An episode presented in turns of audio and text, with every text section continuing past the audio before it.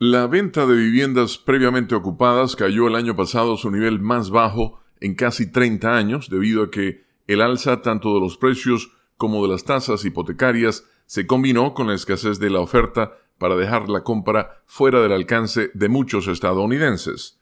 La Asociación Nacional de Inmobiliarias, NAR, por sus siglas en inglés, informa que las ventas sumaron 4.900.000 unidades en 2023, es decir, 18.7% menos que en 2022. De hecho, se convirtió en el año con menos ventas de viviendas desde 1995 y la caída anual más grande desde 2007, al comenzar el declive de los últimos años. Según la agencia AP, el precio nacional promedio de todo el año pasado aumentó apenas por debajo del 1% a la cifra récord de 389.800 dólares, indicó la NAR. La baja en las ventas el año pasado replica la caída anual de 18% en 2022 cuando empezaron a aumentar las tasas hipotecarias, las cuales se duplicaron con creces para fines del año.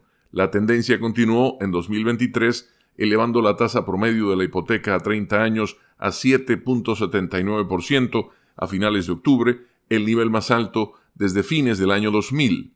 El brusco aumento de los costos de préstamos para vivienda, sumados a los años de precios en alza, limitó el poder adquisitivo de potenciales compradores de vivienda. La escasez de casas en venta también marginó a muchos aspirantes a comprar o vender. Las tasas hipotecarias han bajado en general desde noviembre, haciéndose eco de un retroceso en el rendimiento del bono del Tesoro a 10 años que los prestamistas usan como guía para fijar el costo de los préstamos. El rendimiento ha bajado ante la esperanza de que la inflación se ha enfriado lo suficiente para que la Reserva Federal empiece a reducir las tasas de interés este año.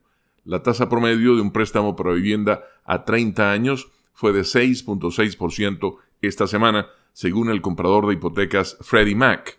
Si las tasas siguen bajando, como prevén muchos economistas, la demanda será impulsada de cara a la temporada de compras de viviendas que comienza tradicionalmente a finales de febrero y principios de marzo, a las puertas de la primavera estadounidense. Con la nota económica desde Washington, Leonardo Bonet, Voz de América.